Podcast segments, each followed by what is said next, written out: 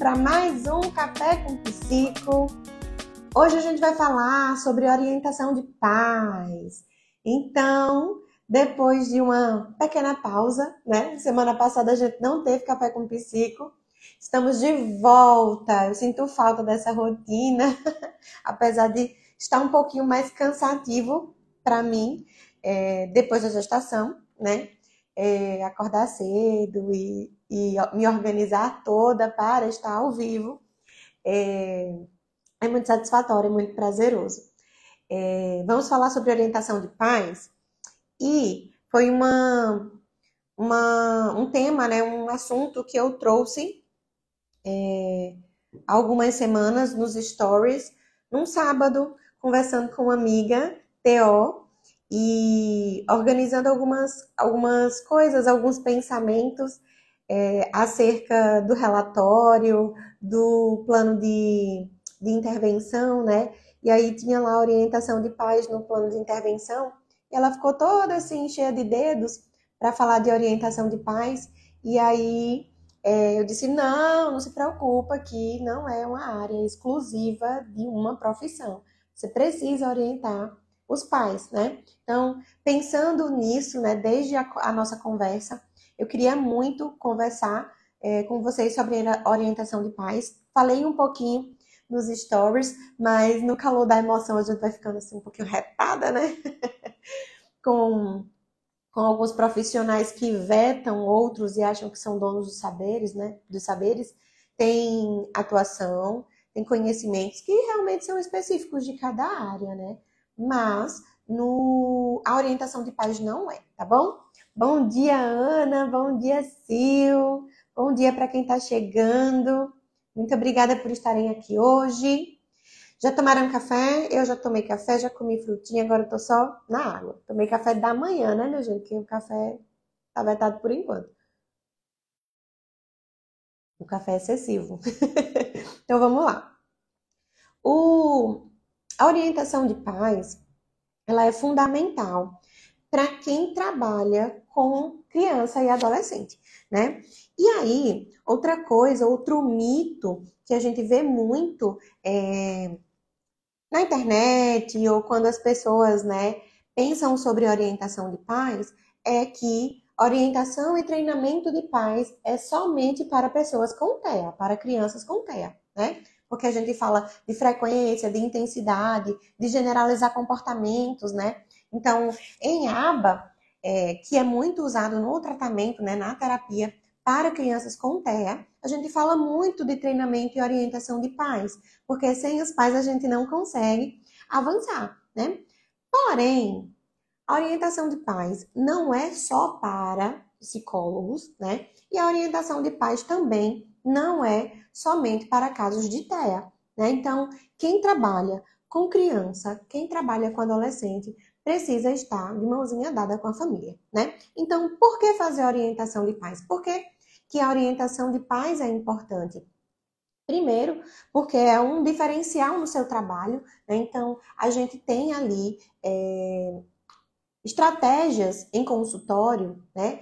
Que precisam ser levadas adiante, né? E muitas vezes os pais ficam perdidos quando a gente não faz uma orientação de pais eficaz. Então, o que, que acontece? Muitos profissionais acabam dando feedbacks rápidos ali, justo é errado dar feedback rápido? Não, minha gente.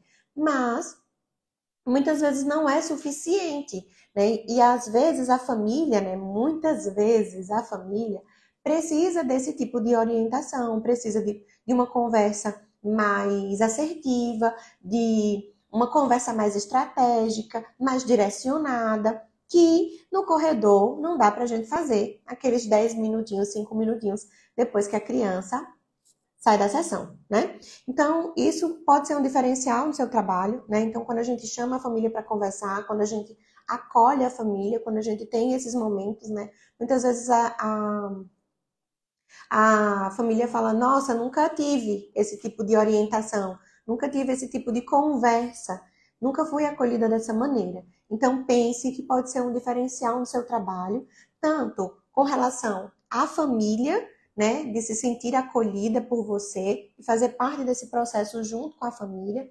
tanto para o processo da criança e ser um diferencial no seu trabalho de evolução daquele caso, né? É, tem outra coisa também muito importante, né, de o porquê fazer a orientação de pais, é que é um eixo importante da terapia infantil, né? Então, a orientação de pais na terapia infantil, ela é fundamental, ela é crucial para o desenvolvimento, para o andamento né, da terapia. Outra coisa é que a gente consegue potencializar o que a gente está trabalhando na terapia, né? Então, ah, Jus, mas terapia, terapia, você está falando de terapia com psicólogo? Não, da terapia, né, enquanto é, psicólogos, enquanto psicopedagogos, enquanto fonos, TOs, é, fisioterapeutas, né? Não dá para trabalhar com criança, né, é, sem orientar a família.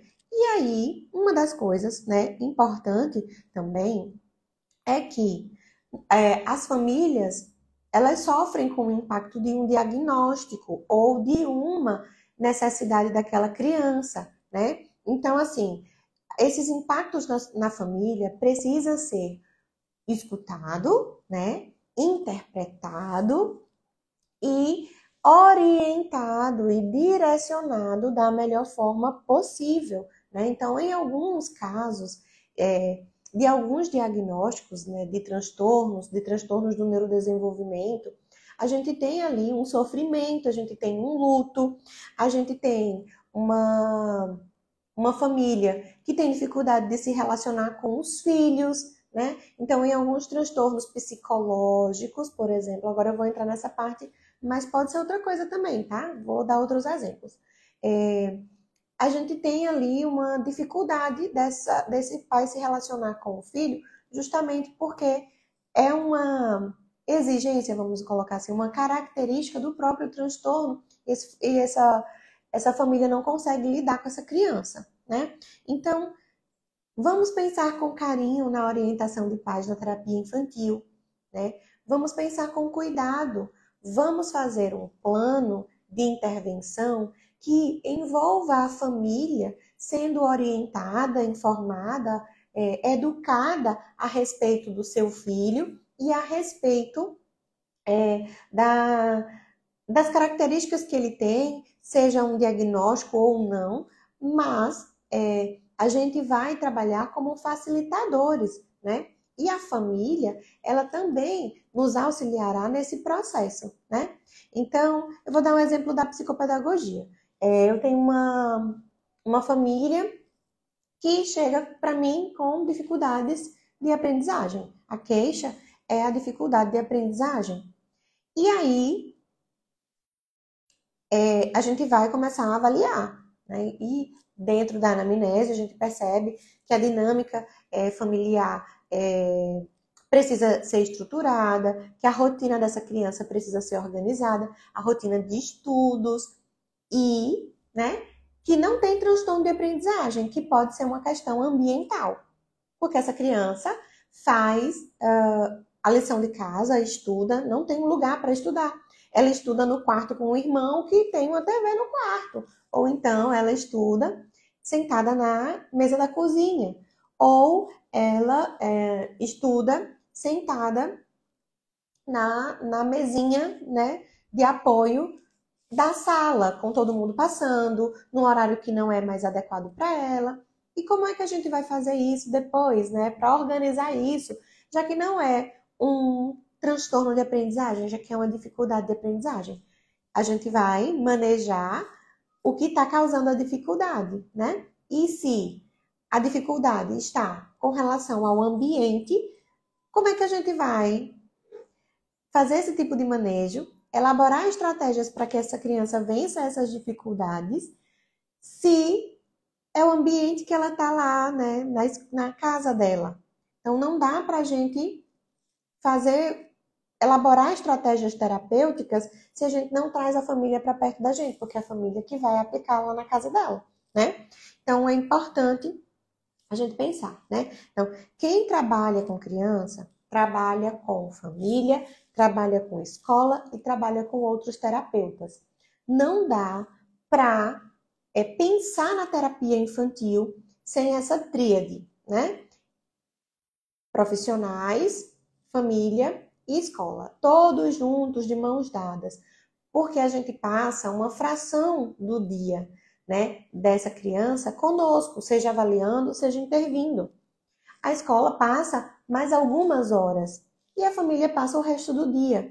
Então não tem como a gente ser assertivo nas nossas estratégias se a gente não envolver a família, né?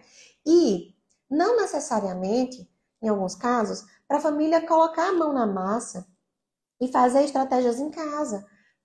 Várias vezes, eu ia dizer muitas vezes, várias vezes, quase sempre, né? Essa família tem muitas dúvidas sobre o nosso trabalho e a gente precisa esclarecer tudo, né? Então, é, eu já cheguei, já peguei profissional em supervisão, profissional em mentoria, né, que não sabe dizer o que faz, né? É, outro, outro dia, recebi uma moça perguntando sobre um panfleto. E aí eu disse, qual panfleto? Foi o panfleto que eu falei na live? O que foi exatamente? Ela disse, não, é um panfleto que você colocou no, nos stories. E eu dei um print, mas eu não estou conseguindo ler. Você pode me mandar? E eu mandei o panfleto, tá tudo bem, né? Mas ela disse, ah, eu pensei, eu gostei da ideia. É o panfleto da clínica, não é o meu panfleto, né? Enfim. Gostei da ideia, mas eu não sei o que colocar. É natural que a gente não saiba estruturar alguns documentos, algumas, né? Algumas mídias, né? De, de divulgação, alguns meios de divulgação, enfim. É natural. Mas a gente precisa dizer o que a gente faz. E na orientação de pais, então, se, se a gente não sabe colocar ali num cartazinho, né, no, no, na sua bio, se você não sabe dizer aqui no Instagram o que você faz com o filho das pessoas que chegam até você, como é que você vai saber dizer no seu consultório exatamente o que você faz, né? Então, assim, a orientação de pais, ela também serve para esclarecer sobre o nosso trabalho, sobre as nossas condutas, sobre o andamento de todo o processo, né? Então, é, não adianta só avaliar a criança da porta do seu consultório para dentro e o pai sair cheio de dúvida, tá? Então, a orientação de pais, ela é fundamental para isso. Tanto para uma avaliação é, mais assertiva, né? E a avaliação, a gente, a gente usa a orientação de pais, mas não é tanto, é mais na intervenção mesmo. Então, na intervenção, é, é uma parte assim primordial da terapia infantil, certo? E aí, por que, que envolver os pais é importante, né? É, primeiro, pelo para a gente ter ali o impacto positivo do nosso trabalho, da terapia, na, na família também, né? Para que isso seja ampliado. Então, é importante que a família esteja envolvida nos nossos processos, né? E aí, não funciona na terapia infantil não funciona. Fechar a porta do seu consultório e o fechar que eu digo, não é que você vai trabalhar de porta aberta sempre, tá? Em alguns casos a gente até precisa. Mas não adianta você fechar a porta para o pai, né? Não trazer ele para perto. Não, não deixar que a família entre, que a família participe desse processo junto contigo, tá? Então, vários casos a gente vai precisar que a família entre, que a família fique, né? Então, depende muito de, de cada caso, lógico, mas não adianta fechar a porta do seu consultório para a família, certo? Outra coisa que não adianta, né? É, não funciona, é fazer orientação de corredor. Não conta como orientação de pais, é um feedback que você está dando, tá? Então, quando a gente pensa em orientação de pais, a gente pensa num momento em trazer essa, essa família para o seu consultório.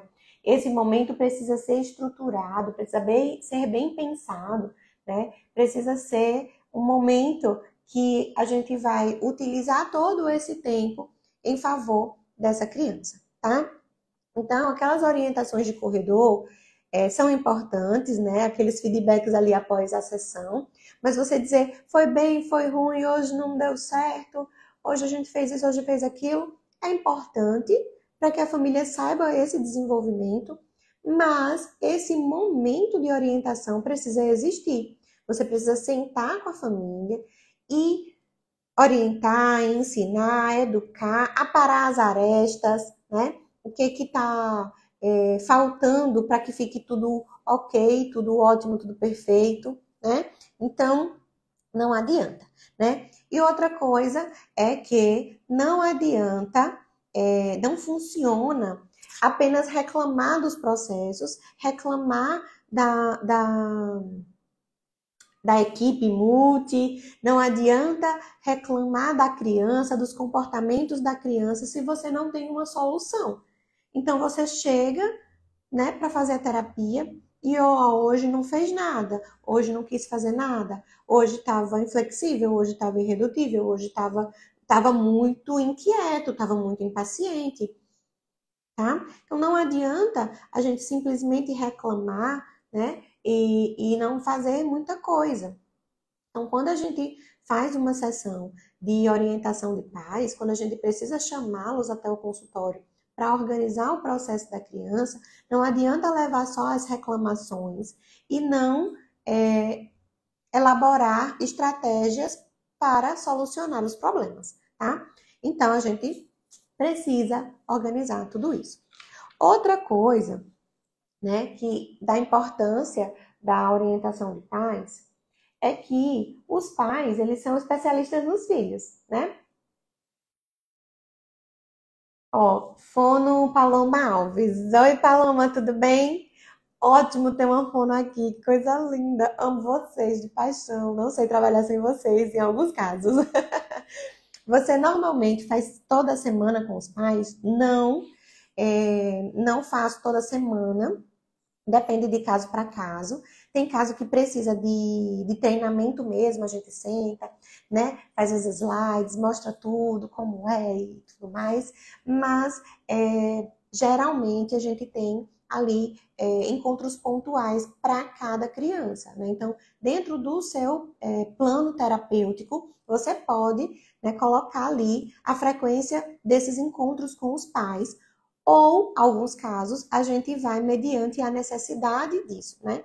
Eu gosto de fazer, crianças que estão em acompanhamento, assim, é, comigo há muito tempo, eu gosto de fazer isso um ano, oito meses, seis meses, porque a gente já, né, vai trabalhando várias coisas e é o momento também da gente dar a devolutiva para os pais. Então, crianças que estão mais ajustadas, demoram um pouquinho mais. Mas tem criança que a gente precisa fazer de três em três meses, tem criança que a gente precisa fazer quinzenal, tem criança que a gente tem que montar um momento e, sabe, fazer uma imersão, ensinar tudo, fazer o treinamento, então depende de caso para caso, tá?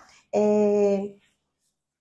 Eu gosto de fazer semestral. Semestral acho que é um tempo legal para as crianças maiores, para as crianças que não tem atraso no desenvolvimento, né? No caso, como eu sou psicopedagoga também, eu acabo uh, trabalhando muito com aprendizagem, né? E aí os processos de aprendizagem eles são um pouquinho mais demorados. Mas no caso de crianças com, com atraso no neurodesenvolvimento, com neurodivergência de alguma forma, né? Assim, e na psicoterapia, porque sou psicóloga também, eu acabo fazendo de três em três meses, de dois em dois meses. E tem crianças que a gente, os pais sentem essa necessidade, a gente marca uma orientação. Então, depende muito de cada caso. Mas é, eu tenho ali no meu planejamento pelo menos um encontro a cada seis meses para a gente organizar tudo bonitinho, certo? Então, é, você pode fazer é, uma estratégia, né, junto com o pacote de, de pagamento, você pode fazer uma estratégia junto com o teu o teu plano terapêutico e já explicar como é esse o trabalho que você faz, né? Porque às vezes a pessoa fica assim, ah, não, eu vou ter que pagar essa sessão, é, é uma sessão extra, é você que quer conversar comigo, não sou eu que quero conversar com você. Então, é importante a gente pensar que a orientação de pais faz parte do processo e como é que a gente vai fazer isso? Pensando na parte financeira e pensando na parte toda estratégica, né? Uma das coisas que eu não, não gosto de depender é dessa parte financeira, de dizer assim, preciso que você pague a mais para que aconteça alguma coisa. E aí o pai diz assim, tá bom, então pago. não tenho condições. Então, é, é importante a gente pensar nessas estratégias também, tá? Além da periodicidade, a gente pensar é, como empreendedoras que somos, né? É, é, profissionais autônomas, de pensar nessas estratégias, né? Olha, eu vou cobrar um pouquinho mais aqui na, na minha sessão, é, pensando, né? Ah, eu vou cobrar um, um, X a mais ali, porque eu sei que daqui de X tempo eu vou fazer uma sessão de orientação de pais e eu não vou cobrar para eles. É, é, o meu bônus, é o meu plus, é o que vem ali a mais, é o diferencial do meu trabalho, né? Então, pensa aí bonitinho como é que vai estruturar tudo, tanto dentro do plano terapêutico da criança, quanto com relação ao plano, né, ao pacote financeiro que essa família faz contigo, tá? E aí é interessante, inclusive, colocar no contrato. Uh, e, e assim, a família, né, ela é especialista no filho. Então, quem é especialista na criança é a família. O profissional, ele é um profissional técnico. O terapeuta, ele é um profissional técnico. Ele é especialista em autismo, ele é especialista em, em aba, ele é especialista em desenvolvimento, em linguagem, em todas as outras coisas, né? Que existem especializações. Ele pode ser especialista em intervenção precoce, um monte de coisa. Mas quem é especialista na criança são os pais, é a família, né? E aí, para a gente conseguir estratégias mais assertivas, a gente precisa que um oriente o outro, né? Então não adianta a gente ter a maior técnica do mundo, milenar, né? Ou a mais avançada possível, é ultramoderna, é, totalmente é, tem muitas evidências científicas e tudo mais, se a gente não tem essa família envolvida nesse processo e se ela não traz contribuições efetivas para que o nosso plano terapêutico siga de uma forma interessante de uma forma bacana, né? Então, essas, essa, é, é, eu estou fazendo assim de pancetinha. Né? A família precisa orientar o profissional e o profissional precisa orientar a família. Então, não tem como a gente construir um plano terapêutico, a gente construir um plano de avaliação sem conhecer essa criança. E como é que a gente conhece essa criança? Através dos pais, né? Então, muitas vezes a gente não está na casa, não está nos momentos, nas situações que algumas questões acontecem e nós precisamos orientá-los, né? Então, para que a gente tenha né, estratégias mais assertivas, a participação da família é fundamental para garantir tanto a aplicação consciente de algumas técnicas, de algumas estratégias, como a generalização do que é ensinado no consultório, tá? Então, quando a gente pensa né? E aí, quem é, é, Paloma falou aqui da fono, né? Assim, ela é fono, fez uma pergunta, eu lembrei, né? Porque às vezes a fono tem muita coisa é, para a família, né? Vai muito, muita tarefa para casa, principalmente quando precisa, né? Trabalhar alguns fonemas, né? Automatizar algum fonema, vai muita tarefinha para casa, né? Quando tem, me ajude, Paloma. quando tem que trabalhar alguma questão, né, é, oromotora, é assim que fala? Quando tem que trabalhar alguma questão de articulação, né, trabalhar alguns alimentos em casa, quem trabalha com seletividade alimentar. Então, é tudo em casa. A gente faz parte do trabalho na terapia.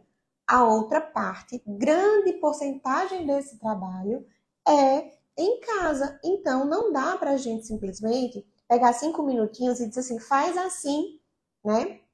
A gente precisa orientar os pais e ensiná-los de fato para que eles façam de uma forma mais assertiva, né? Uh, então, assim, o, o, a orientação de pais, ela pode ser muito desafiadora, né? E tem profissional que desiste. Ó, é, é, Paloma colocou aqui até algumas palavras-alvo, né? Precisa ali, a palavra-alvo na, quando vai ver, né, Paloma, tá ali na casa, né, para criança solicitar alguma coisa, enfim. Então precisa da família, não dá para gente trabalhar com criança sem trabalhar com a família. E aí, muitos profissionais desistem da orientação de pais porque é muito desafiador. Existem várias barreiras que fazem né, esse trabalho ser mais cansativo. E tem muito profissional que diz que não vai trabalhar com criança, que não gosta de trabalhar com criança, justamente porque precisa dessa dedicação também aos pais, à família, né? E aí eu já vi é, profissional dizendo assim: é, trabalhar com criança é ótimo, o que é complicado é trabalhar com a família. E, gente, tem barreiras, é, faz parte do nosso trabalho. Não tem como a gente simplesmente colocar. Entra criança, bom dia! Sai criança, tchauzinho, tchau mãe, foi ótimo. E a mãe nem sabe o que é está acontecendo dentro do seu consultório. E aí, depois você fala assim: ah, não, não estou tendo progresso porque a família não me ajuda. Tô tendo não estou tendo progresso porque esse, esse problema aqui é da família, não é meu. Mas se você está identificando o problema, pode ser que essa família não esteja. Pode ser que para ela não seja um problema. Se você consegue identificar essa situação como uma situação problema e orientar a família para isso, ok, tudo ótimo, tudo maravilhoso, né? Então, assim, orientar a família é crucial. E aí, o que é que pode ser, né? Quais são os maiores desafios que os profissionais encontram, né? O que é que pode ser barreira para nós?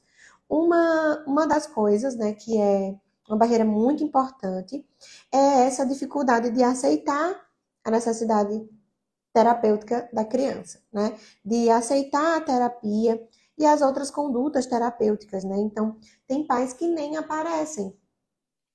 Quando chega uma criança para avaliação, que a mãe vem sozinha e que eu questiono, né? Não, mas é porque o pai nem acredita assim que, que precisa. O pai diz que é manha, o pai diz que é birra, né? Ou quando o inverso acontece também, ou quando as, as mães procuram né, atendimento terapêutico muito cedo, as, a própria família, né, chega dizendo: você tá doida, tá procurando problema para o seu filho, o menino não tem nada, é uma criança saudável, né? E aí esse estigma, é, os estigmas sociais relacionados à saúde mental, relacionados à, à terapia, né, é, como um todo, é uma barreira bem importante. Então, muitas vezes esses pais né, nem aparecem. A gente tem, teve algumas situações aqui, né, em que tios, é, tias, madrinhas, avós procuram o, o, um acompanhamento, uma avaliação, porque os pais não acreditam, né, primeiro na, na, na importância e na necessidade da terapia. Então, é importante que uma das coisas, né, e eu falo sempre para as minhas mentoradas, falei no, no encontro que a gente teve quarta, e falo para vocês, as pessoas precisam saber o que a gente faz, precisam saber da importância, qual é a transformação de vida que você leva para essa criança, qual é a, a, o impacto que essa família vai ter com você intervindo, avaliando ou intervindo com essa criança, né? Então, às vezes a, a, existem todos os estigmas, todos os preconceitos, e nós não sabemos, né? E, e, e, nós, como leigos, eu me incluo nisso em algumas outras áreas, né? Se bem que eu sou curiosa, eu pesquiso tudo. Mas as pessoas não têm a obrigação de saber o que você faz. Você precisa dizer o que você faz para que as pessoas conheçam o nosso trabalho. Então, para que as pessoas conheçam a, a psicopedagogia, para que as pessoas conheçam a psicologia, para que as pessoas conheçam a fono, a físio com crianças, né? Então, a gente precisa desmistificar, né? Vencer ali barreiras todos os dias, né? Ai, Júcia, eu morro de vergonha de aparecer no Instagram. Menina, você pode aparecer de tantas maneiras, você pode ensinar de tantas maneiras, né? Então, gente, as crianças é, sofrem quando os adultos não estão informados sobre as necessidades delas. Então, a gente precisa dizer o que, que a gente faz. Divulgar o nosso trabalho é importante. E essa divulgação que eu falo, não é aquela divulgação agenda aberta, marque comigo, estou aqui disponível, olha como meu consultório é lindo, olha como eu tenho tantos recursos. Não, é botar a mão na massa, é falar do transtorno, é falar das características, é dizer eu estou aqui como é que a física, como é que a fono, como é que a psico, como é que a TO vai fazer nesse caso, entendem? Então é importante a gente fazer isso para a gente quebrar esses estigmas, quebrar preconceitos e que mais crianças sejam ajudadas, né? Ó, Paloma colocou aqui. Já precisei desistir de um caso, pois sempre a babá que levava e não conseguia comunicação com os pais. E isso acontece demais, demais, demais, Paloma. É, é a babá que vem, é o motorista que traz, né? É o carro de aplicativo que agora, minha gente, tá, é, a, é a, o grande, a grande coisa, né? Assim, ó, mandei um Uber para pegar a criança. Jesus amado, como é? Quem é? Aí fica a gente na fiscalização para ver placa, para ver não sei o quê. Já saiu, já chegou, né? Então, é muito complicado essa, essa demanda. E era uma das coisas que eu ia falar sobre a questão dos horários, né? sobre o tempo. O tempo é uma grande barreira. Né? A falta de tempo dos pais é uma grande barreira para nós. Conciliar esses horários é uma dor de cabeça imensa quando a gente precisa é, fazer uma sessão de orientação de pais, quando a gente precisa conversar com os pais sobre o desenvolvimento daquela criança, né? Porque é essa vida corrida, agitada, com vários afazeres, com agenda enorme, né? Então, assim, muitas vezes a gente vai, o pai vai precisar se adequar aos nossos horários, mas em determinadas situações a gente se ajusta também, a gente marca um encontro online, sabe? Então, já, já recebi pais no, no horário do almoço. Jussi, a gente pode conversar, preciso conversar, mas como é que tá sua agenda hoje? E era uma coisa que precisava urgente, tinha que ser naquele dia, né?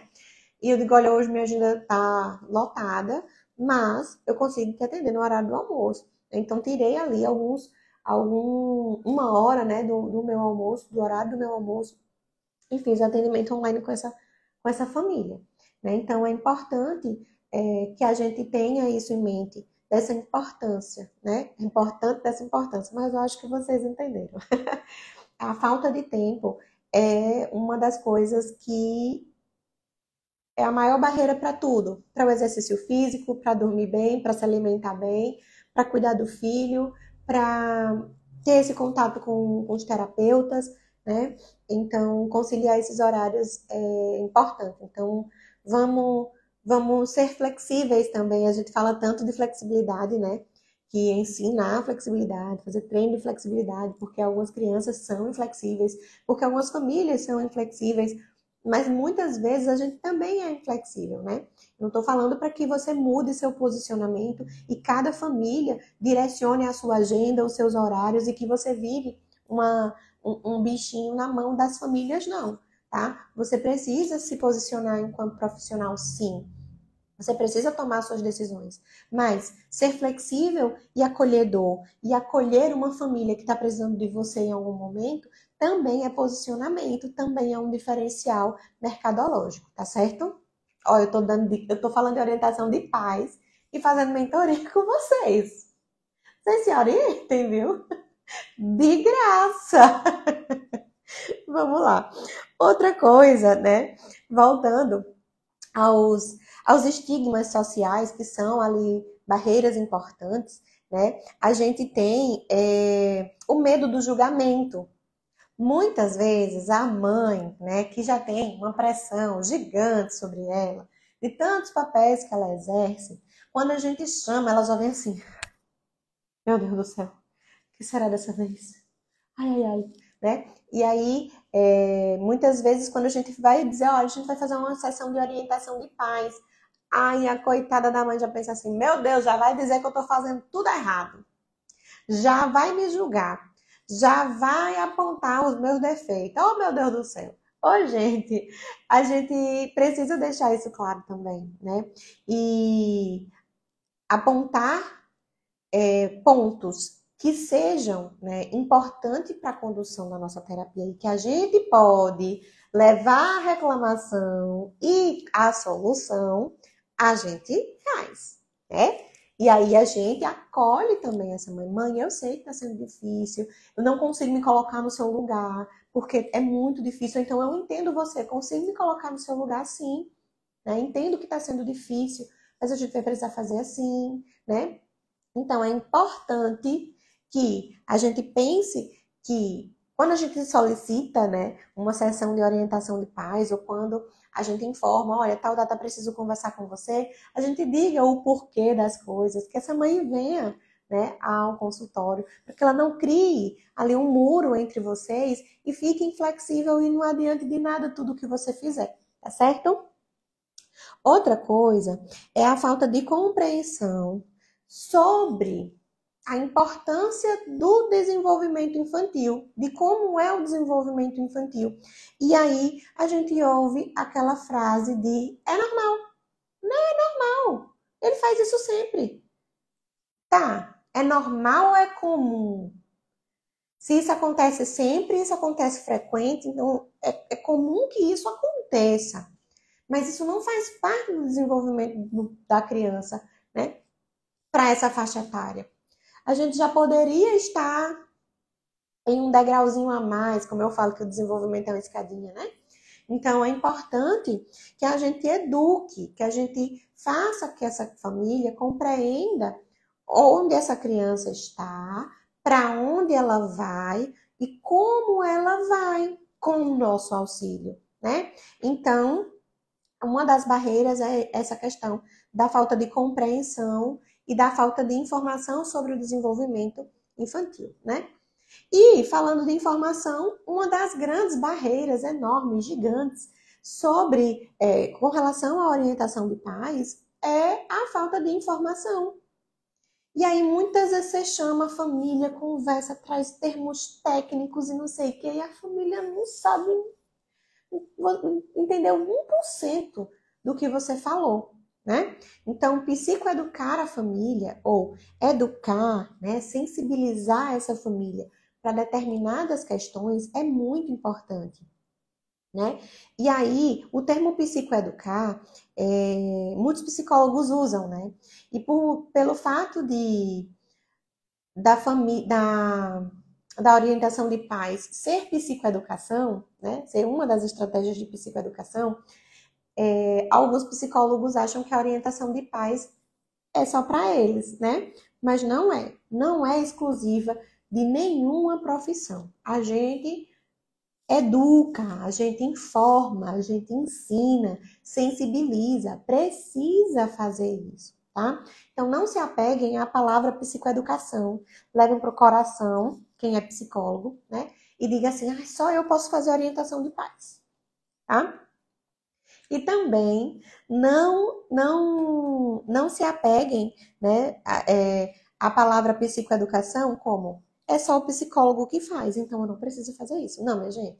A palavra é educar, educação, tá?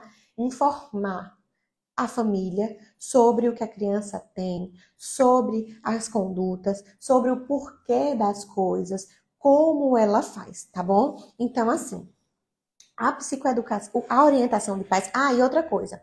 A orientação de pais, ela não é exclusiva para quem faz é, educação positiva, tá? Ó, oh, Paloma disse que escutou isso essa semana. Só Paloma tá participando, viu? Na hora dos brindes, vou lembrar só de Paloma. Hum. Eita, ó, é, a gente a gente escuta muito, né? A palavra psicoeducação lembra psicólogo. Então a gente vai informar, a gente vai orientar. Então a orientação de pais não é exclusiva do psicólogo. Outra coisa é que eu escutei outra vez que só podia fazer orientação de pais quem tinha formação em disciplina positiva. Ô, oh, minha gente, pelo amor de Deus! Vocês estão em que século, né? Então, assim, a gente fala de falta de informação, mas a enxurrada de informação também afeta a interpretação da gente nas coisas, né? Então, ó, Mary tá dizendo aqui, faz isso não dos brindes, né, Mary? Tá vendo aí? Participem, que eu lembro dos nomes, eu lembro das carinhas, viu? então, assim, é, essa enxurrada de informações, né? De especialista, de curso específico, de não sei o que, de não sei o que, de formação e tal, acaba confundindo a cabeça dos próprios terapeutas e a cabeça das famílias. Então, a orientação, eu já escutei isso, né? A orientação de pais só pode ser feito pelo profissional que faz disciplina positiva e que tem a formação internacional. Oxente, minha gente, quem já viu um negócio desse? Todo mundo, qualquer profissional pode fazer orientação de pais. A gente não pode dizer que trabalha com disciplina positiva sem trabalhar. A gente não pode dizer invadir o espaço do outro e fazer uma orientação que não nos cabe. Então, eu sou psicóloga e psicopedagoga. A Paloma é fono. Eu não posso dizer, mãe, faça assim na boca do seu filho para fazer não sei o quê, porque eu não sei. Não é da minha, é, do arcabouço do, da, minha, da minha formação. Eu posso entender um pouco de linguagem aqui para pensar em como eu posso encaminhar para Paloma, mas eu não posso dizer o, o que Paloma vai fazer e orientar os pais através do trabalho de Paloma. Não. Não posso dizer que o trabalho de Paloma está certo, está errado, porque eu não sei, né? Então, assim, Paloma é fono, então não posso passar desse limite. Assim como Paloma também não pode passar o limite ali da psicologia, tá? Mas tem nada a ver, tá? Então, a orientação de pais, né, não é exclusiva de uma profissão, não é exclusiva da disciplina positiva e não é exclusiva dos coaches, porque aí a gente vai, não faz orientação de pais. Aí chega um coach que é formado em administração e está ensinando os, filhos, os pais a lidar com os filhos deles. Sendo que você pode fazer isso dentro da sua área. Não estou criticando os coaches, licença, obrigada, tá bom? mas eu estou criticando os profissionais que deixam passar esse momento tão importante. Tá? Então não dá, não dá para trabalhar com criança sem trabalhar com família, né? Ai, trabalhar com criança é maravilhoso. O que o que impede tudo assim para mim é trabalhar com a família. Ai, é tão chato. Trabalhar com criança é trabalhar com família. Quem traz a criança é a família. Quem vê uma necessidade é a família. Porque a criança não, não, não, não entende a necessidade sozinha. Quando um adulto precisa de terapia, seja ela qual for, a, a, ele procura sozinho. Quando ele precisa de um médico, ele procura sozinho. Ele tem autonomia para isso. A criança não. Então, se quem te procura é a família, você precisa orientar a família. Bom dia, Lu! Por isso sou apaixonada com orientação de pais. Pois é. E aí, é, outra coisa eu, eu, tava, eu, tinha, eu tinha uma mentorada, acho que ela era da primeira turma, acho que era da primeira turma. É, ela perguntou, Ju, se eu posso fazer orientação de pais sendo psicopedagoga, não tendo a formação em disciplina positiva? Eu disse, claro, você pode, inclusive você deve. Uma coisa que confunde tudo isso é a questão ali da orientação de pais sem ser paciente seu né? Fazer só a orientação por fazer. Então, aí já fica um pouco mais complicado, você tem que ter estratégias mais assertivas, tem que ter uma formação, um estudo certinho e tal, né? E aí, ou então sem ser casos específicos. Mas, todo mundo trabalha com criança, precisa fazer orientação de pais. Ó, Janaína, é verdade, colocou filho no mundo, tem que se ligar nele. Se liga nele, é verdade, é responsabilidade nossa. É verdade, bem isso mesmo. Então, assim, é, o que, que a gente vai fazer né, na orientação de pais com relação à nossa área, né? Falar sobre o desenvolvimento da criança, né? É, a queixa chega, tá, mas e o pós? E como isso está andando, né? E é importante a gente lembrar também que ah, eu vejo muito, muita, muito psicólogo falando, né, que da orientação de pais relacionada a questões comportamentais. Mas a orientação de pais, ela não está necessariamente envolvida com comportamentos da criança e principalmente com os comportamentos maus, com os comportamentos inadequados, com os comportamentos disruptivos, né?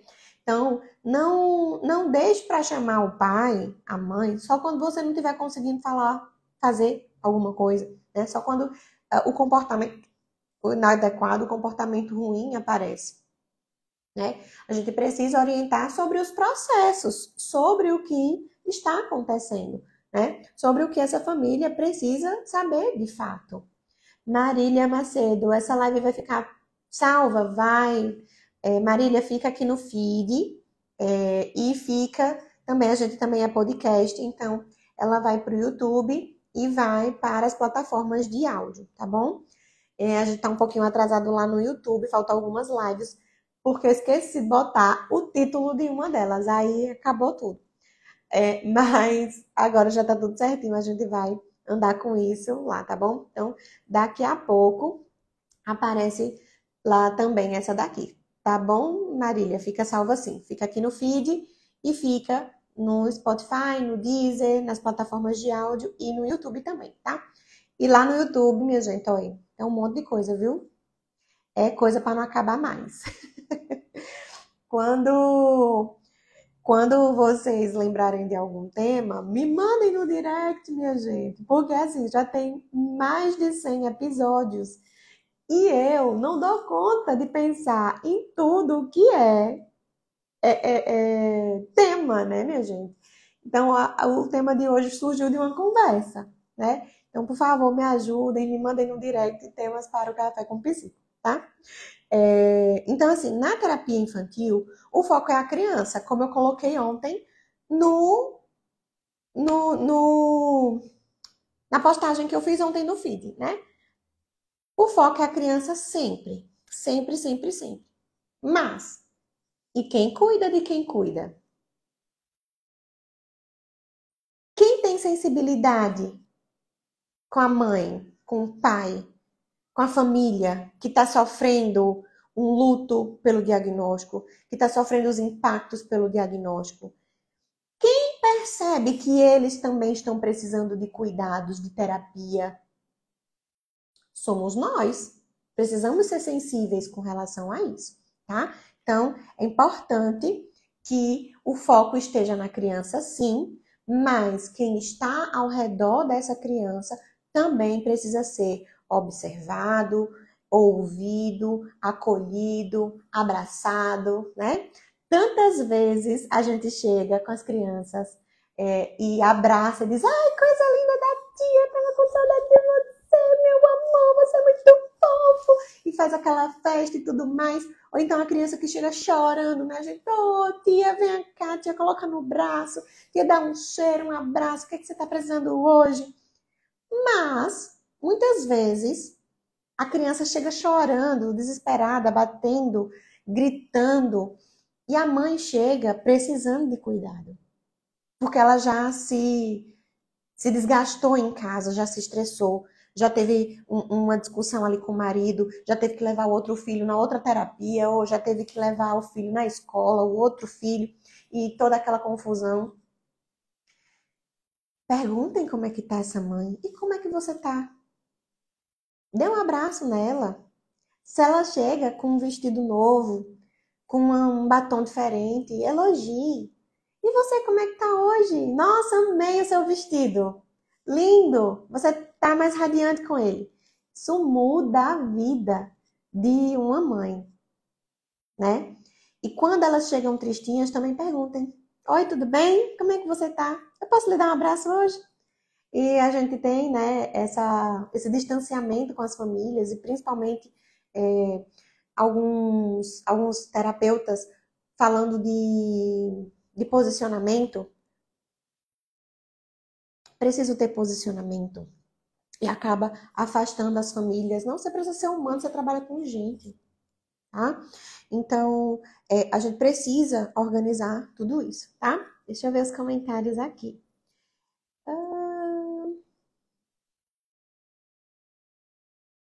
Luana, o podcast tem muito conteúdo, gente. é uma riqueza, é mesmo, é mesmo. É, Paloma, você cobra um valor maior que a sessão para orientação, até porque precisamos fazer várias matérias para vários materiais para mostrar aos pais. Então, Paloma, deixa eu te contar um segredo. Aqui eu não cobro essa, essa, esse momento com os pais, porque já está dentro das minhas estratégias financeiras e organizacionais, né, das minhas condutas terapêuticas, já está dentro do meu pacote de, de sessões, tá? Então, eu cobro um valor a mais na anamnese. Eu cobro um, um pouco maior, porque eu, a gente dispõe de mais tempo, né? Precisa ali, muitas vezes, organizar, reorganizar a agenda, e aí sim eu, eu faço um valor maior, mas na sessão de orientação de pais, não. Flávia, sou mãe, família, e sinto que essa função de orientar ainda tem uma certa deficiência.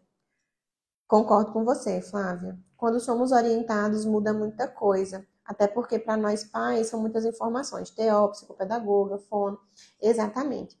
E assim, quando a gente consegue reunir a família inteira, a família inteira não, né? A família e a equipe inteira, é muito mais proveitoso, né? Porque a gente rompe aquele ciclo do, do disse-me disse. Não, porque a fono disse, porque a psico disse, porque a psicóloga disse, porque a TO disse, e aí a gente fica naquele desencontro de informações, né?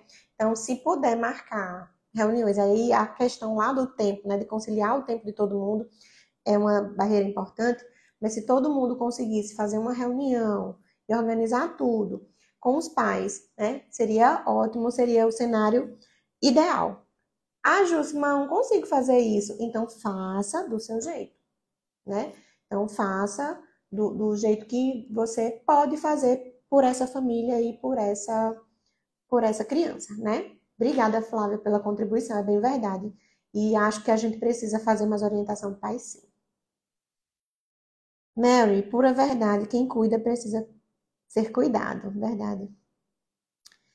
Paloma, sempre costumo fazer uma lista uh, do que os pais gostam de ver na TV, qual música, do que gosta, faz toda a diferença. É realmente, Paloma, muito legal, bacana, gostei. que mais? Bom dia para quem tá chegando. Vamos terminar que o Tia Jus conversa demais, né? Tô quase. então, assim, por que, que a gente precisa fazer orientação de pais? Além das nossas necessidades e das necessidades da criança. Primeiro, porque a gente precisa entender as repercussões na vida conjugal daquele casal. Muitas vezes não está indo bem. Muitas vezes a gente tem uma questão conjugal que afeta a criança e às vezes a gente tem uma situação da criança que afeta a situação conjugal e às vezes a gente tem tudo junto e misturado. E aí a gente precisa organizar tudo tá? Justo, mas eu sou fono. Certo, mas você pode conversar de um jeito com os pais para organizar, otimizar tudo bem bonitinho, né? Às vezes essa criança é uma criança que falta muito. Ai, falta muito. E aí a gente reclama, essa criança ó, falta muito, vou tirar da minha agenda, não tem como, tá, tá, tá. E se antes você conversa com essa família e a família diz assim: a mãe diz: Não, Júcia, é porque eu não sei dirigir. E aí eu dependo do, do, do, do pai. E aí ele sempre tem alguma coisa, sempre tem um compromisso, sempre desmarca. Já, já gerou um ruído ali naquela relação, né? E aí a gente, ah, tá, vamos pensar na solução então. Às vezes esse pai não entende essa necessidade, e aí fica, ah, hoje eu não vou levar, não. Ou então, não deixa ali a, a, as questões financeiras organizadas para que essa mãe pegue outro transporte. Então, tem várias, várias coisas que podem acontecer. E às vezes a família está tão imersa num problema que ela não consegue ver fora, né? Quando a gente está dentro da ilha, a gente não consegue ver o que acontece na ilha. Então, seja helicóptero nesses momentos, sobrevoe essas situações para poder organizar, orientar essas famílias da melhor maneira, tá? Dalvani Freitas, saber acolher os pais às vezes torna mais desafiador do que mesmo com a própria criança. Exatamente. A coisa mais delicada que já vi é dar um prognóstico para uma que já vem cheia de medos e preconceitos. Acompanho uma família que recebeu um prognóstico de uma forma meio brusca após seis sessões. A, família, a mãe ficou em choque. Exatamente. E tem uma questão também dessa compreensão, sabe, Dalvani, que você falou, é, dessa. Porque é difícil a gente, a gente falar com a família, porque muitas vezes a gente. A criança não entende, né? Mas o adulto entende, então tem que fazer. E aí a gente fica meio intransigente, mais inflexível, né? Quando na realidade a gente não sabe o que está passando emocionalmente com essa família, com essa mãe, né? Então é importante a gente ter cuidado com todo mundo. É, tem outra coisa que é importante para a gente fazer a orientação de pais também, é com relação aos outros filhos, né? Como está a dinâmica entre os irmãos, como é a relação dos pais com os outros filhos, é, como essa criança que a gente atende está sendo impactada pelas outras crianças, ou como as outras crianças são impactadas pelo diagnóstico, pela rotina, pela dinâmica que essa criança provoca nessa família, né? Então é importante a gente pensar nesses aspectos também. E na própria dinâmica familiar, né? Questões relacionadas a sono, rotina de sono, rotina de alimentação, é, parentalidade, muita coisa precisa ser observada para que a gente oriente da melhor forma possível, certo?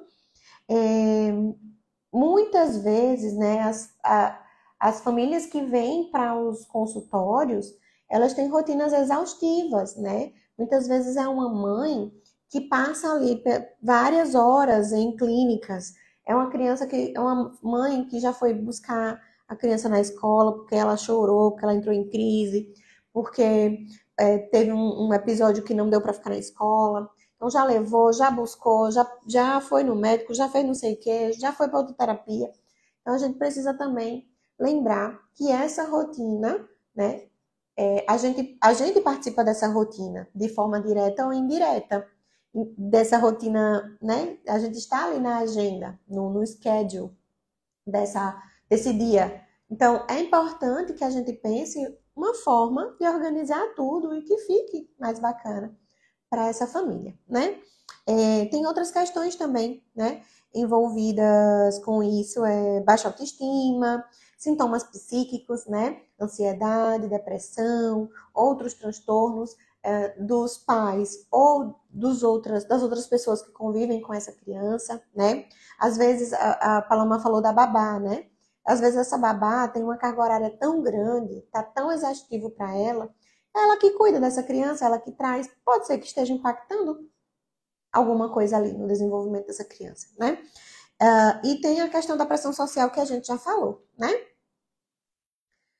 Ana Carla, Ju, tem algum livro que possa ajudar nessa orientação? Eita, menina, não vou saber exatamente, mas tem aqueles livros da os livros de, de disciplina positiva, de, de orientação. Tem, eu acho que eu vou pesquisar. Eu não tenho esses livros, tá? Já vou dizendo. Quem trabalha né, diretamente, assim, só com orientação é, de pais, a gente, a gente sabe que tem, né? Quem trabalha com disciplina positiva e essas coisas, mas tem muitos livros. Eu acho que eu já vi, acho que Luana, eu acho que Débora, Débora entrou por aqui agora, não sei se Débora tá por aqui, mas eu já vi elas com um livrinho, tem uns nomes específicos assim. Vou, vou passar para vocês, tá certo? E aí, por que fazer orientação de pais? Para quê? Como, né? Em alguns casos, sim, Ana. Porque eu não estou falando da orientação de pais, dessa orientação de pais da disciplina positiva, né? De quem trabalha com um serviço específico de orientação de pais. Eu estou falando da orientação de pais para os nossos pacientes, tá? Então, a gente, para fazer a orientação de pais de um paciente que tem TDAH, a gente tem que entender do TDAH, de todas as implicações e daquele paciente. De TEA, de tudo mais, né? É, Silmara colocou aqui, ó, o cérebro da criança é excelente. Sim, é ótimo. Mas é, é bem geralzão, né? Bem geralzão. Isso, o cérebro da criança é um coloridinho, acho que tá em casa. É, tá em casa. Deixa eu ver o outro ali. É, tá em casa. O cérebro da criança não tá por aqui. Ele é ótimo, é, sim, mas não é, não é desse tipo de orientação de pais que eu estou falando, tá? É aquela orientação de pais dos nossos pacientes, para os nossos pacientes. Por que, que a gente tem que sentar e conversar com eles, tá? É, então, assim, se eu estou acompanhando um caso de TOD, então eu tenho que entender de TOD, a gente tem que entender de desenvolvimento infantil, a gente tem que entender daquela criança, das demandas daquela criança, das situações que as envolvem para poder orientar essa família, tá? Então, não estou falando é, é, da, dessa orientação de pais da disciplina positiva. Ajuda a ter o livro? Ajuda, mas eu não estou falando desse tipo de orientação de pais, certo? E o cérebro da criança é ótimo, é maravilhoso, super indico é, para a relação dos pais com os filhos, para os pais entenderem, né? a, o cérebro da criança, como as crianças funcionam, mas para fazer orientação de pais, para montar uma sessão de orientação de pais, a gente precisa saber exatamente o que a gente vai conversar com eles, dessa criança que a gente já acompanha, tá? Então, assim, preciso é, conversar sobre a conduta terapêutica, com, preciso é, conversar sobre as estratégias terapêuticas, sobre o andamento da terapia sobre a dúvida daquele pai, né? Então, teve outra, uma, uma vez, uma família me questionou sobre terapia alimentar, que era uma criança que tem uma restrição alimentar grave. E aí você acha que a profissional fulana de tal, né, é... vai fazer meu filho comer? Porque ela disse que faz meu filho comer em 30 dias. E aí, eu não queria falar da profissional fulana. Eu senti que essa família estava tendo necessidade de orientação sobre as condutas que se toma numa terapia alimentar. Então, disse, olha, a fulana, ela é tal profissional. E aí a fulana, né, que era uma pessoa que não conhece, era do Instagram e tudo mais, enfim, não entra, não vamos, né, entrar no caso agora. Eu disse, olha, ela é uma profissional de tal profissão. Ela sabe manejar isso. Mas o seu filho precisa dessa terapeuta, dessa terapeuta e dessa terapeuta. Entendem? Então, uh, vamos generalizar. Ó, uma criança que não come, que tem restrição alimentar grave, né? Não come, não come nada. É uma criança com TEA que tem seletividade alimentar, restrição alimentar grave. Ah, eu vou levar para psicóloga porque ela é comportamental e que ela faz terapia alimentar, ela vai fazer meu filho comer em 30 dias. Mas seu filho nunca colocou nada na boca. Ele evitou todos os tipos de, de alimentos. Essa criança, ela, ela tem aversão a diversas texturas. Ela vai precisar de quê, minha gente? De TO. Essa criança, ela não, não, nunca colocou nada na boca, ela não sabe mastigar, ela não sabe deglutir. Ela vai precisar de quê? De fono. Né? Essa criança é uma criança que tem questões nutricionais muito, muito significativas. Então, essa criança é uma criança que vai precisar de uma nutricionista, né? Então, é esse tipo de orientação que eu estou falando. Eu estou, no caso, como psicóloga, e a mãe queria trocar. Quer trocar? Tá ótimo, tá tudo bem. Vamos organizar a condução do caso para essa troca. Mas, se a família quer trocar por falta de orientação, eu preciso ter a minha responsabilidade sobre aquele caso e fazer esse tipo de orientação. Entendem que é esse tipo de orientação que eu estou falando? Que não é da disciplina positiva, de como criar filhos, de como criar filhos com TDAH, de como criar filhos com TEA, e daquela coisa linda, maravilhosa, né? Não, não tô falando isso. Eu tô, eu tô falando assim, olha, vem cá. O Pedrinho é, tá tendo alguma questão específica aqui no consultório. E aí, quando a gente chama para conversar, a mãe diz, ah, eu acho que é porque... É, não, eu não sei, Júcio, o que é que tá acontecendo. Será que não é o excesso de telas? Será? Como é que eu posso fazer isso? Então, muitas vezes a mãe dá a tela porque não sabe o que vai fazer. E aí a gente monta estratégias para que reduza essa, esse acesso às telas e que minimize os impactos que as telas estão causando. Entende que é isso que eu estou falando? É o paciente que a gente já tem, não é esse, essa, essa orientação da disciplina positiva, tá bom? Ok? Ficou, ficou claro, né?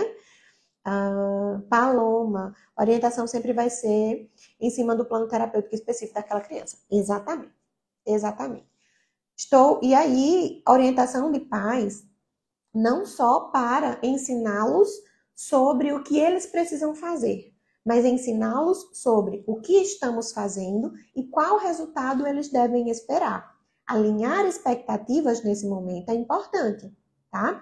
Porque tenho estratégias, tenho, é, estou aqui organizando tudo, mas vai ser com tal tempo. Olha, estou fazendo isso, isso, isso, isso, isso. A gente pode ter tal resultado em tal tempo. Então, ensiná-los a, a criar expectativas mais reais acima do nosso, em cima do nosso trabalho, acerca do nosso trabalho. E não necessariamente ensiná-los o que fazer. Porque a gente não vai ser a chata e ficar toda hora, ó, oh, você tá errada, você tá errada, você tá errada. Você tem que fazer assim, você tem que fazer assim. Às vezes a gente vai ter que fazer isso? Vai ensinar mesmo. Mas tem hora que a gente precisa ensiná-los, informá-los, orientá-los sobre outras coisas que não são para eles fazerem. É sobre as expectativas sobre o meu trabalho, é sobre as condutas terapêuticas. Então, às vezes a gente passa, faz avaliação e ali faz os encaminhamentos, as solicitações, né? E diante disso, a família resolve ou não levar essa criança para os outros, os outros profissionais. Mas continua com a gente. Não, mas eu vou continuar com você, Jússi. E aí só continua comigo. E no desenrolar das coisas, essa família não me dá um retorno sobre as condutas que eu mencionei na minha avaliação. Então, se eles estão com dificuldade de aceitar o outro profissional, eu devo orientá-los, ensiná-los a necessidade desse outro profissional. Que eu não fiz receita de bolo e coloquei lá só porque eu achei bonitinho, só para eles gastarem dinheiro, entende? Eu tenho que dizer, olha, esse meu, esse paciente aqui, o seu filho, o, o, sei lá, o Vitinho, precisa de fono, porque eu estou observando isso, isso e isso. Não sou profissional da área, a profissional que precisa avaliar e acompanhar teu filho. Olha, a Mariazinha tá precisando de TO. O fulano tá precisando disso. Por quê? Por causa disso, disso, disso, disso e disso. Entende que essa orientação de pais é muito mais do que a gente ler o livro e montar um roteiro de orientação. Esse roteiro vai ser variado para uma criança. Tipo, eu tenho orientação de pais, posso ter diversos em um caso só. Imaginem todos os outros que a gente acompanha, tá certo? Então, as condutas terapêuticas também fazem parte desse processo de orientação de pais, tá certo? E o andamento da terapia, né? Como eu já tinha falado antes, em como esse, essa, essa família espera os resultados, né? Quais são os resultados que elas devem esperar e quando esperar esses resultados, como esperar esses resultados. E às vezes vai acontecendo intercorrências no meio do caminho que a gente precisa organizar também, né? Precisa dizer, olha, pai, isso aconteceu por conta disso. A gente não tá, não tá regredindo, ou a gente regrediu por conta disso. Então é importante a gente alinhar tudo, deixar tudo, tudo, tudo muito ajustado.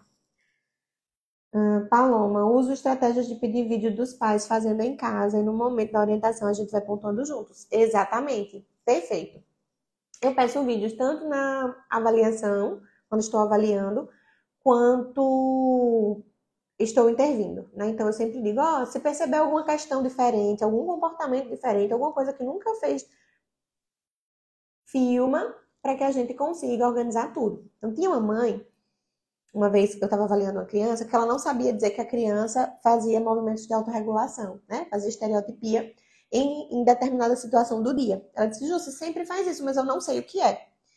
E ela não sabia descrever o comportamento para mim. Né? Então, mas como é que ele faz? Ah, eu não sei, é uma coisa estranha, eu não sei dizer. E aí eu disse, tá bom, então, filma para mim. E aí, quando ela filmou, eu vi, consegui descrever o comportamento, ensiná-la o que era aquele comportamento e por que aquele comportamento estava existindo. E aí eu disse assim, eu vi que estava acontecendo uma coisa, vamos fazer isso? Ah, será que não é isso aqui? Eu disse, será, Júcia? Eu disse, é, vamos mudar o jeito que a gente está conduzindo essa situação? mudou a condução da situação, a criança diminuiu os comportamentos autorregulatórios porque ela não estava mais incomodada com aquela situação, né? Então, o jeito que a mãe estava fazendo é, fazia, né, que a criança se desregulasse e que precisasse da necessidade, né, que necessidade da necessidade é que precisasse se regular fazendo as estereotipias. E aí, quando a gente diminuiu, é, quando a gente é, fez uma intervenção no comportamento da mãe e na organização do ambiente, as estereotipias naquele momento específico diminuíram. Então é isso que a gente vai fazer, né? Então, vídeo é ótimo, Paloma. Muito obrigada por, por me lembrar, tá bom? Gente, dúvidas, questionamentos, sugestões, é, que mais? Reclamações. A gente já está terminando, viu? Muito obrigada por vocês estarem aqui hoje. É, espero vocês sempre. É, te ajustar um pouco mais cansadinha, né? Por conta da gestação.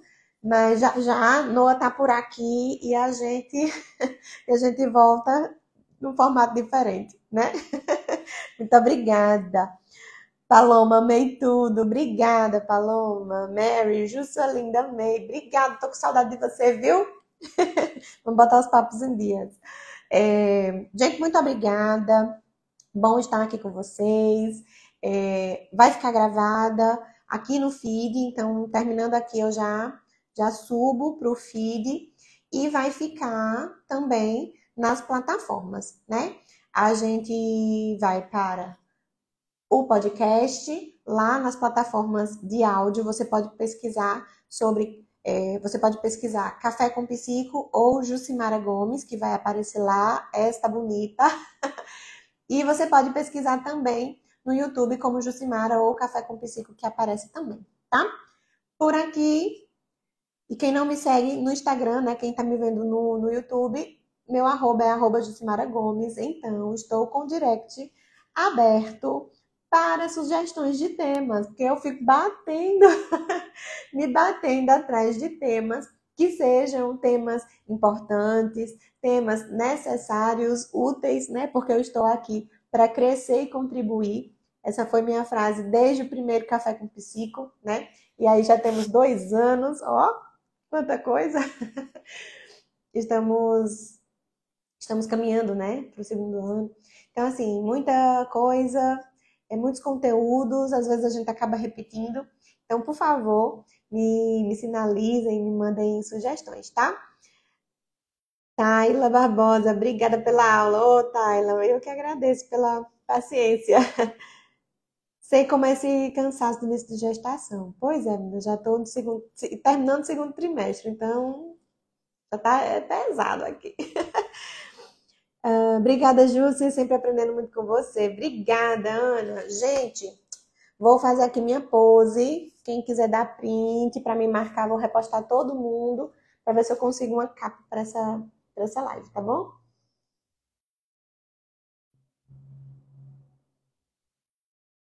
Prontinho. Muito, muito, muito obrigada. Quem for trabalhar, bom trabalho. Quem for estudar, bons estudos. Quem for descansar, bom descanso. Ó, oh, Vanessa, sou pedagoga, estudante de psicopedagogia e me inspirando em você. Ah, obrigada, é uma honra. Qualquer coisa, estou por aqui, tá certo? Quem, quem já precisou de mim sabe que se eu puder ajudar, eu ajudo, viu? E vamos, né, em frente. Vou convidar algumas pessoas para um Café com Psico para a gente ter outros temas, para a gente ter uma diversidade maior. Então, se você tem, Ju, chama profissional tal, vamos falar sobre isso, mesmo que não seja, né, da minha, da minha competência falar, eu tento chamar um convidado que seja especialista para a gente conversar sobre, tá bom? Um cheiro, bom sábado e até o próximo Café com Psico.